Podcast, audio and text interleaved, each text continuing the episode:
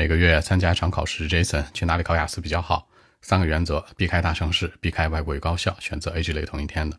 首先，避开大城市，北京、上海、深圳这样地方尽量避开，因为教育基础资源比较好。简单来说，你的水平跟一个高中生甚至初中生都差不多，那你去考试的话，可能的水平就会被搂下去，因为大部分人的水平都很好嘛，英文的水平。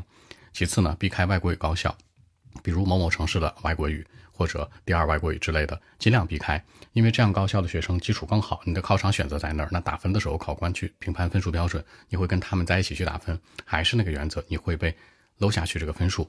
比如说之前我的一个学生，他非要报某某城市的外国语，你知道呢？还有另外一个学生也是在这个城市的外国语，那他的本身语言学的是西语、西班牙语，但是他考雅思，人家裸考就是七点零分。明白这个意思了吧？学语言的同学的天赋是很好的，即使人家专业不是学英文的，学其他语言的，人家考雅思也会很高分，更别说学英文的了。所以说呢，避开外国语高校会更稳妥一点。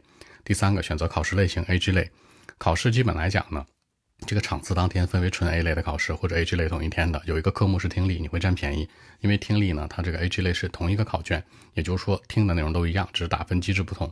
所以说的话呢，你选择 A、G 类同一天报考的话更稳妥。如果能做到避开大城市、避开外国语高校，并且能选择 A、G 类同一天的，可能是最好的一个选择。当然，三个条件你不能都满足，满足两个也行，或者避开这两个也是 OK 的。不要就是说既选大城市了。又是外国语高校，然后你这考试呢，然后又选了一个单独一类的，可能就不是很稳妥了。OK，微信 B 一七六九三九一零七。